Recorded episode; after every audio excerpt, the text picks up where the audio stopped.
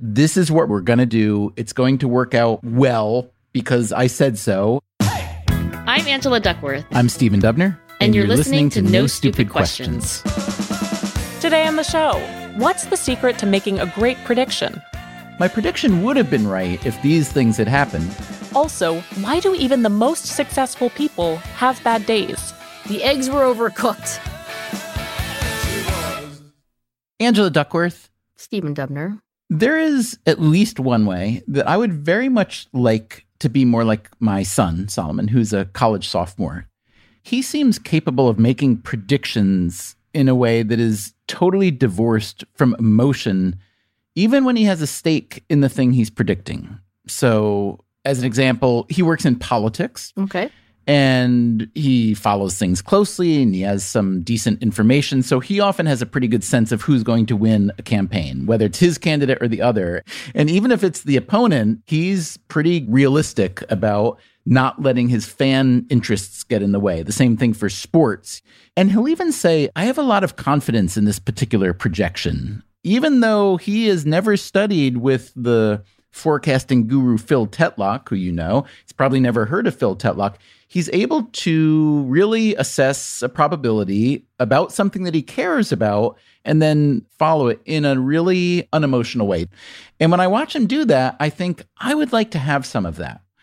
Not just predictions and not just betting and not just sports and politics, but how can I and maybe other people learn to make decisions that are less influenced by emotion and then relatedly not get swept up by the emotional response while monitoring the outcome. Well, that is really remarkable, actually, that Solomon is able to make predictions about things that people have emotions about in particular, right? You know, is my candidate going to win? Will my team win the Super Bowl? And not to get wrapped up in that. Sounds like he is what the venerable Phil Tetlock would call a super forecaster, what Phil would need to say that Solomon was indeed a super forecaster is to actually have Solomon make a series of predictions. How's the stock market going to do? Are we going to invade this country or not? Will the United States make this decision or that decision? And then he would actually see how accurate Solomon is. That's how Phil identified with his colleagues a group that consistently performed in the top 2% of forecasters who were all doing a tournament extended over years. And we should say one reason he did that super forecaster tournament was because in many, many years of work before that, he studied pundits, essentially, people who in their profession make predictions. So these are people in academia, political scientists, let's say, and people in the stock market. So he looked at all these different domains. And what he found, which is both surprising and yet not surprising at all is that experts are really bad at predicting the future because predicting the future is really hard but experts may have an added dilemma in that they tend to have a lot of confidence including overconfidence which tetlock identified as a particularly powerful trait in our ability to not be good at predicting Yeah, this study that he did, which is really one of the big studies to happen in the last 20 or so years, was that experts' predictions are really only very slightly better than throwing darts at a dartboard. So, why is it that they're so confident? It may be that, first of all, many experts are making quote unquote predictions in hindsight. yeah So they are the Monday morning commentary on what happened at the Sunday football game. And we turn to the experts for an explanation. But of course, in hindsight, everything is 2020. The other reason I think confidence ends up becoming a hallmark of commentators whom we assume to be experts at what they do is because if it were not for that confidence, we wouldn't be listening to them. and there might be a weak positive correlation between the confidence in your judgment and its accuracy. So when we, for example, go and ask a waiter, what's the best dish on this menu?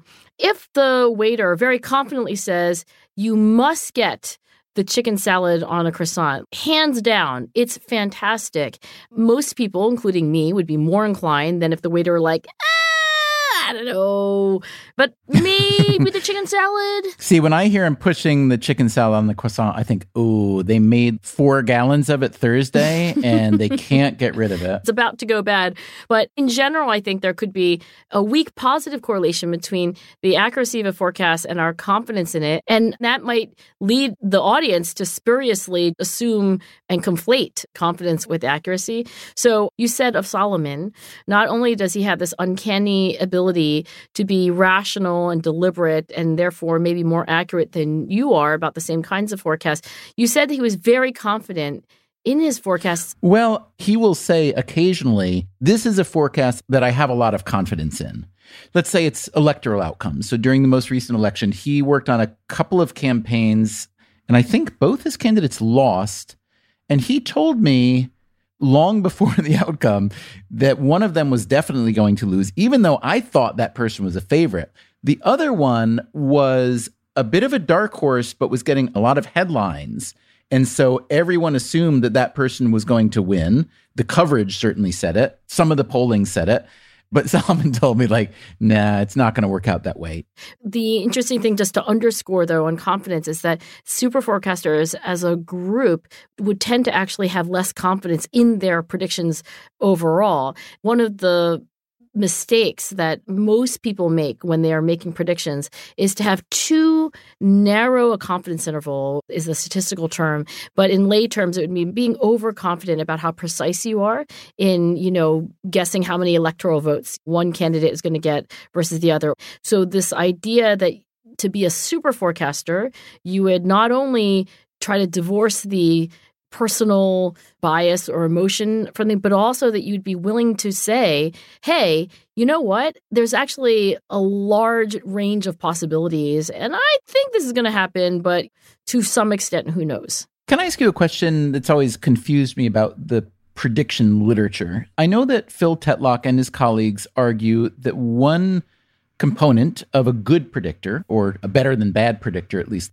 is that they tend to employ what's called an outside view. I believe that phrase may have come from Danny Kahneman, not from Phil Tetlock, right? Right. When Danny talks about the outside view rather than the inside view, he's talking about looking at the base rate of similar phenomena in the world that are not in this special case. For example, if a company says, you know, we're really having a problem with our inventory management, could you come and work with us? We're going to tell you about our inventory inventory. We're going to talk about our org chart. We're going to show you our numbers. That's all the inside view because that's the particulars of that company. But really, the outside view is also helpful, which is in general, when people have inventory management problems, what is the typical culprit?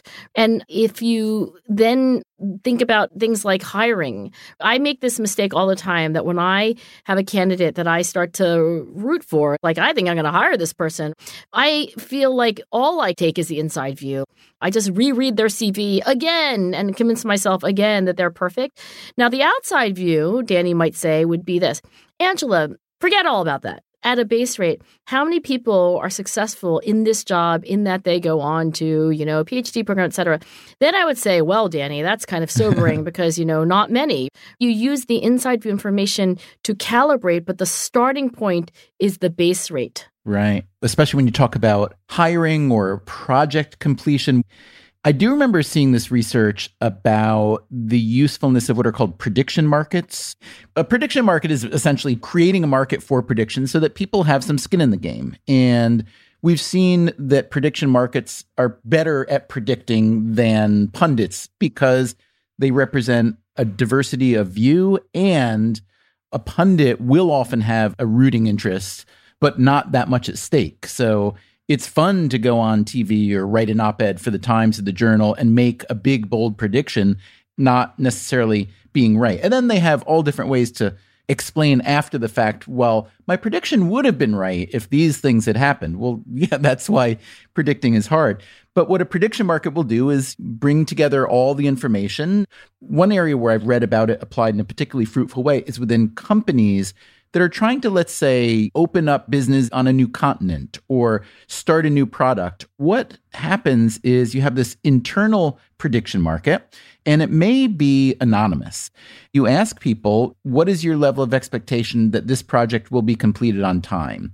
If it's not, what will be the problems? And what this tends to do is float up, especially from the bottom of the organization, information that's much more realistic rather than the project manager or the CEO or the CFO predicting this is what we're going to do. It's going to work out well because I said so and because we have a plan.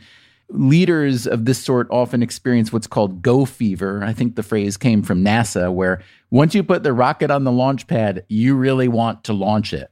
Firms and institutions all over the world do this all the time without really knowing how well that project launch will go. So, if you can have this anonymous internal prediction market, you can probably glean much more useful information because you're hearing from the people who have better information than the kind of fans or people who are rooting at the top rooting for an outcome and allowing that to cloud your judgment of whether the outcome is going to happen is indeed a dangerous thing.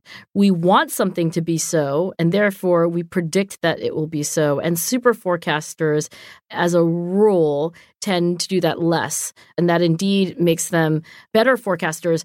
I know that Phil has spent much of his life studying how what people want to believe and what people do believe end up blending. Our ideology clouds our judgment. And I do think that if you run a large organization, rather than having the four people whose vested interest is in promoting this new project and getting their part of the budget allocated for the next fiscal year, taking everyone's judgment and weighing it, the obvious problem of that is say you're in this prediction market and you get an email that says, Hey, you know, we're thinking about starting this new branch. We're wondering, what do you think the likelihood of success is? What's your lower bound? What's your upper bound? What you don't have is a lot of information. One of the things that Phil Tetlock and Barbara Mellers, his wife and collaborator, and their colleagues would say is that it's not that all opinions are equal. Like the wisdom of crowds idea, which is that collectively we may come to a better answer, that is true, but it doesn't mean that all people's answers are equally good or bad. You know, there were two other attributes that I take real comfort in when Philip Tetlock talks about people who are better than average at predicting. And you touched on both of them briefly. One is you can't be dogmatic. If you believe your prediction will come true because it is what you believe in, then it's likely to be a pretty poor prediction. And another one is just humility, essentially, but it's really acknowledging not only what you don't know, but what is unknowable. And I think that's something that people have a really hard time with, even with something as low stakes and binary as sports. It's remarkable when you hear sports pundits who are really bad on average at predicting outcomes. And these are people who have a lot of experience, a lot of information, but their prediction records are often terrible. And I think the reason why is even though they might be a former player or former coach and they may know much more about the game than the average person, there is so much more in the way the world works and the way a particular athlete or team will perform on a given day. And then there's chance. And how do you measure chance? We're not very good at those things either. So it kind of makes you want to throw up your hands and say, well, the world's unknowable. I know it will be colder in winter than it is in summer, but other than that. Well, okay, we can take some lessons from the super forecasting research that Phil and colleagues did when they studied the ability of this top 2% of their whole prediction tournament. And they did this year on year. So then at the end, they actually had a reasonably large number of super forecasters they could study and they could look for systematic features of these super forecasters that we might emulate. One is that super forecasters systematically gather evidence from a variety of sources. Now, what this looks like for us is like, don't just read the New York Times, right? Like, yes, love your New York Times, but also occasionally read the Wall Street Journal or The Economist or tune into Fox News just to see what's going on. So don't narrow yourself to a very small number of informational sources that are starting to become redundant with each other. The second thing is that super forecasters tend to think probabilistically. This doesn't mean that they were mathematicians. Actually, it's not the case that the super forecasters necessarily had statistics background or higher level mathematics background. They simply thought probabilistically. For example, if you tell me, I think it's going to rain tomorrow, what a super forecaster would immediately do is think that there's some probability that it's going to rain, that there's an upper bound and a lower bound. They're not thinking it'll rain or not rain. And Phil has done intervention research to show that you can actually help people think a little bit more probabilistically. Third is they work in teams and they tend to benefit a lot from other people's opinions. And then the last thing I think is most important because it might explain why sports commentators and political pundits are not as expert as they ought to be, which is that you have to basically keep score of how you're doing. When your prediction turns out not to be true, then you need to examine what happened and you have to admit that you're wrong and then update your beliefs. And I think that's the thing that pundits and commentators are not incentivized to do. You know, in terms of thinking probabilistically and explaining your predictions in probabilistic terms, I think actually that meteorologists have done an amazing job. If you get the five day weather forecast, there's a 20% chance of rain next Sunday morning. That means it's probably not going to rain, but if it does, I've got plausible deniability, 20%. It's very rare, at least in this part of the country where I live in the Northeast, that you see a 100% chance of anything. I actually think that's brilliant. What I would like is to have all my pundits talk to me that way. Like, there's a 70% chance that this very likely thing will happen, but let's not deny the fact that 30% is not nothing. Right. There's a 60% chance that this healthcare reform is going to be good, like net for everyone. Eh, there's a 40% chance is going to be bad. we hope you'll vote for it. I like that. It makes the Weather Channel come out as one of the great elevators of the human experience. And I actually, in all seriousness, wonder whether more people think probabilistically because of the Weather Channel.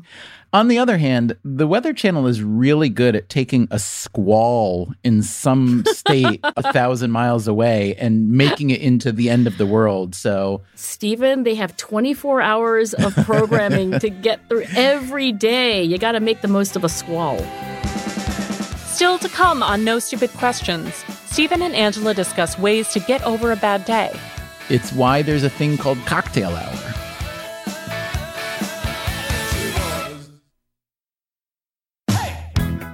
Stephen, I have a question from Tyler Thorstrom. Here it is, very briefly. Why do successful people have bad days? Why do successful people have bad days? we may have to change the name of the show. Oh, you think it's a. Don't say it. That is a borderline. Tyler, cover your ears. I mean, my answer would be why wouldn't successful people have bad days? But maybe Tyler meant to ask something beneath the surface that I'm not seeing. I'm guessing that's what it is. Maybe he means to say, why do even successful people have bad days? I think this question actually might be, and Tyler, forgive me if I have this wrong, that say you really are a productive, effective, wonderful human being. A successful person, in other words. Yes. now, you have all these wonderful competencies. Why wouldn't you only have good days?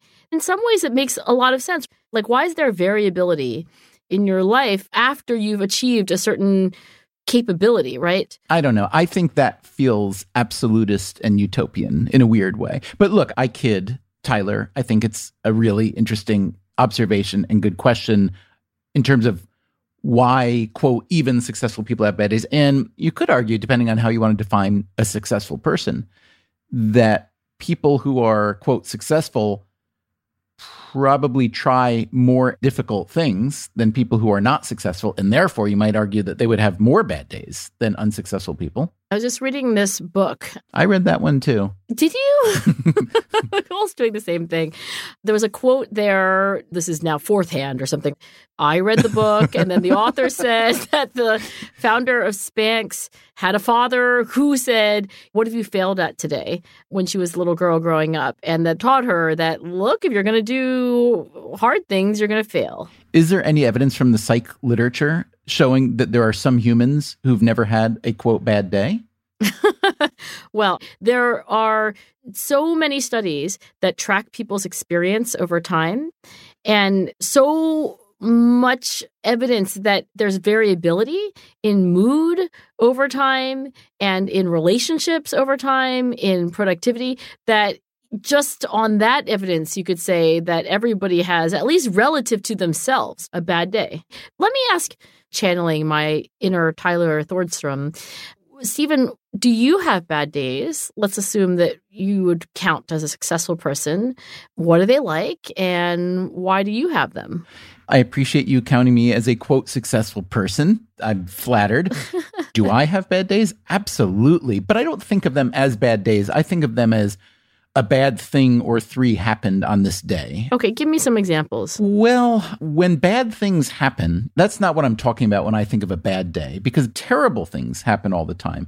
Someone gets killed, or there's a terrible tragedy. Like the world is full of bad things happening. If you're the person to whom that happens, that's the very definition of an infinitely bad day. You're right. We should acknowledge that. But I don't think that's what Tyler meant.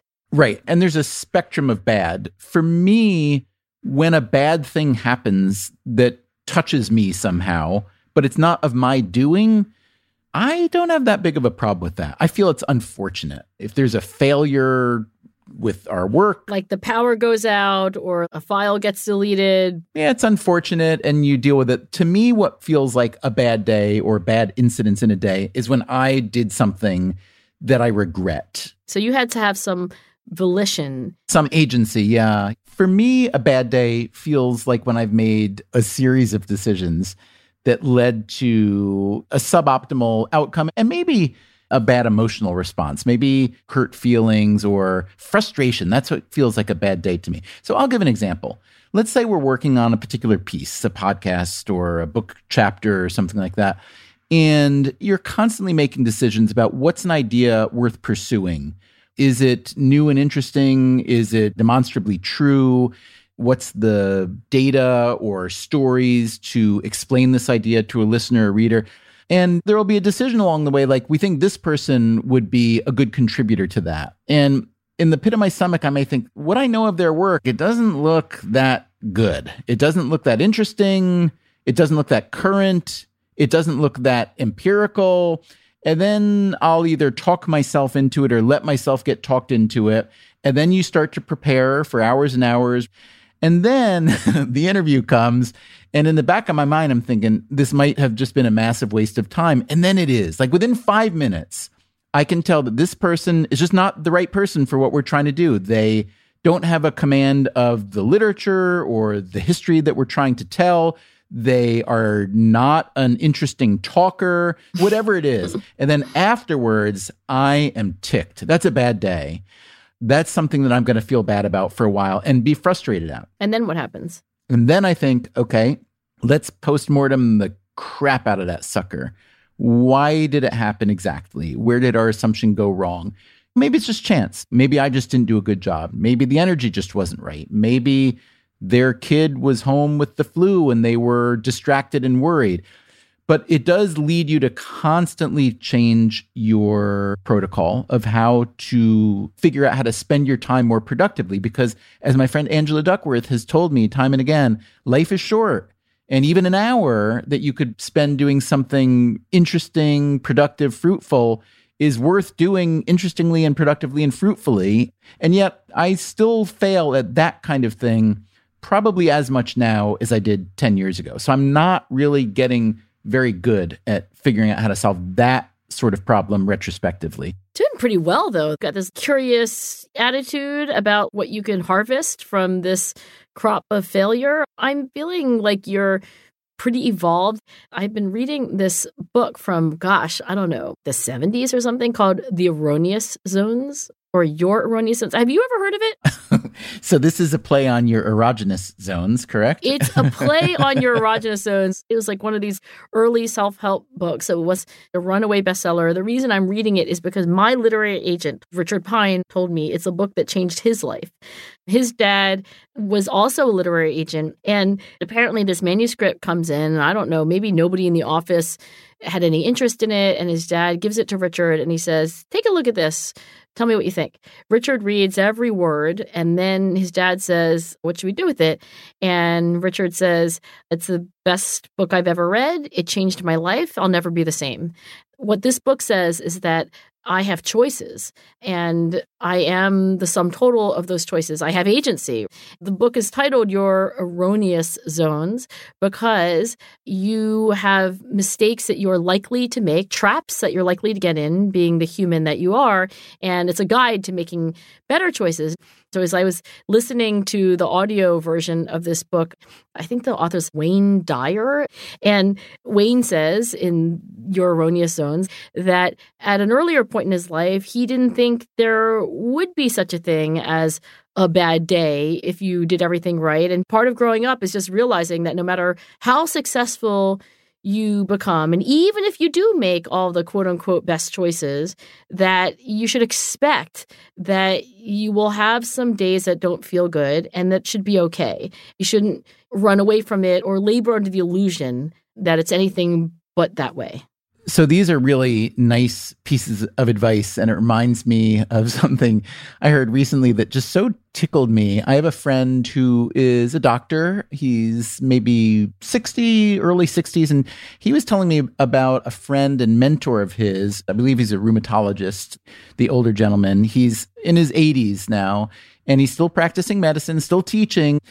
And my friend, whose name is David, says that every time he sees this 80 year old friend mentor, he says, You know, how are you doing? And the answer is always the same never been better. Which somehow, when you're in your 80s, it seems wrong. You've never been better. Come on. What about when you were 21? And he says, if you say it every day to yourself and to other people, it's not like it's a magic trick and it becomes true, but a little part of you believes a little part of it and makes it better. But if the inclination is to eliminate bad days, I don't think that is a good inclination because then you'll take no risks. You'll reach for nothing beyond your comfortable reach. Well, not that I'm Wayne Dyer and not like I wrote Your Erroneous Zones, but in this 1970s self help book, he does say that one of the pieces of advice that he would like to impart is that what's done is done, the past is the past, and not to relive that bad day for many more days. Make it at least one bad day and not an infinite number of bad days by revisiting it, chewing on it, ruminating. One solution that I've come up with is if I had what you might call a quote bad day. I try to focus on what can I do between now and tomorrow to be in a good frame of mind for tomorrow because I don't want it to carry over. And part of what I do then, which is I think what a lot of people do, it's why there's a thing called cocktail hour. Now, everybody has a different form of cocktail hour, but whatever it is, it's to try to put an ending to even a bad day that feels like a better ending. This goes back to this colonoscopy paper that we talked about a while ago on the show. This was back when colonoscopies were painful to have administered. They're not anymore. But the notion that if the end of the procedure is less painful than the rest of it, then your impression was that the whole thing wasn't so bad. Now, you could say it's just lipstick on a pig. The bad day was the bad day. Or you could look at it with a little more optimism. My mom used to say, a little powder and paint makes a girl what she ain't. the bad day recedes as the happy ending takes over. And I don't know if a little self delusion isn't, in fact, quite helpful in order to get you on a better track so that tomorrow, at least you have a belief that you'll have a better day, which I think is important, honestly. And I guess there's a reason why happy hour is not at 10 in the morning and it's not at noon. You know, let's end our day with some happiness. Uh, that's one reason. I think there may be some other reasons for that. so let me ask you this. You hang out with a lot of people who really studied how to change the mindset with which you approach a task or a day. And you've done this yourself for years. This is what you do. So let's say that Tyler or someone comes and says, I had a really bad day and I'm determined to have a better day tomorrow, even though the circumstances that produced the bad day today may still exist. So, what are some ideas to at least approach it with a little bit more optimism? Any kind of reset or fresh start or other good mind tricks?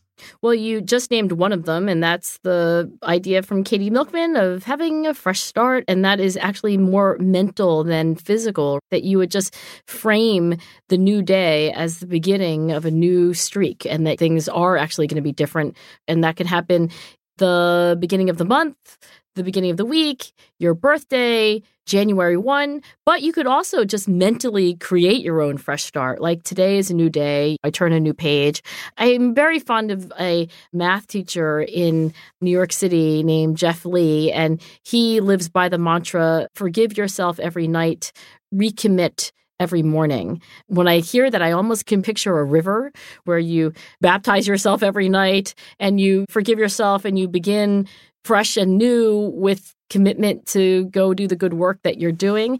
That's again something of a mental fresh start reframing. I have an undergraduate in my class who says that he keeps a journal very simple because so many of us want to keep a journal, we never get around to it. We buy journals and we don't fill them. But his journal entries are so simple that he's been able to make it a daily habit. He rates his day every day on a three point scale negative one, bad day, zero, eh, plus one, good day. Very simple.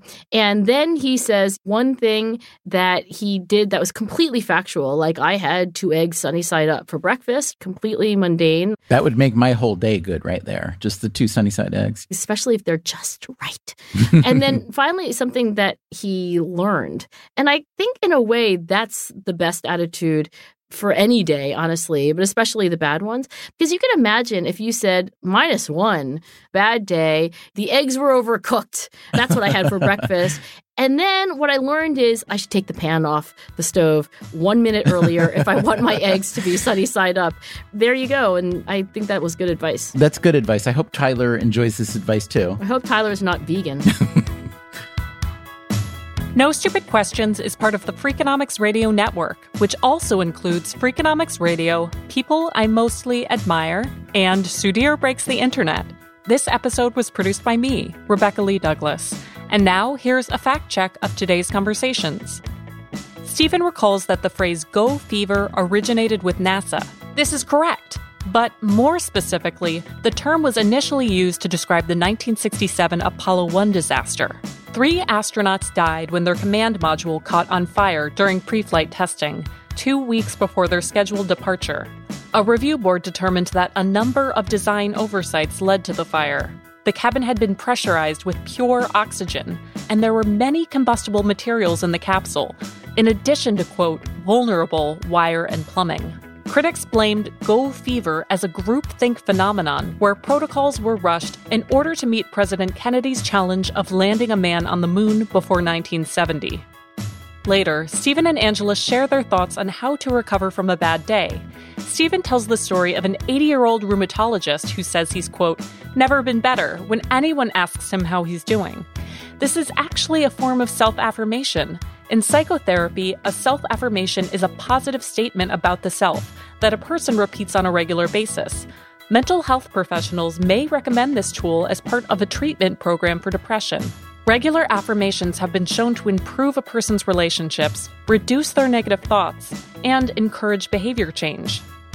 Angela suggests additional tools to help move on from a bad day, including committing to a fresh start, journaling, and trying not to ruminate. Stephen recommends wrapping your day with a metaphorical cocktail hour, whatever that means to you.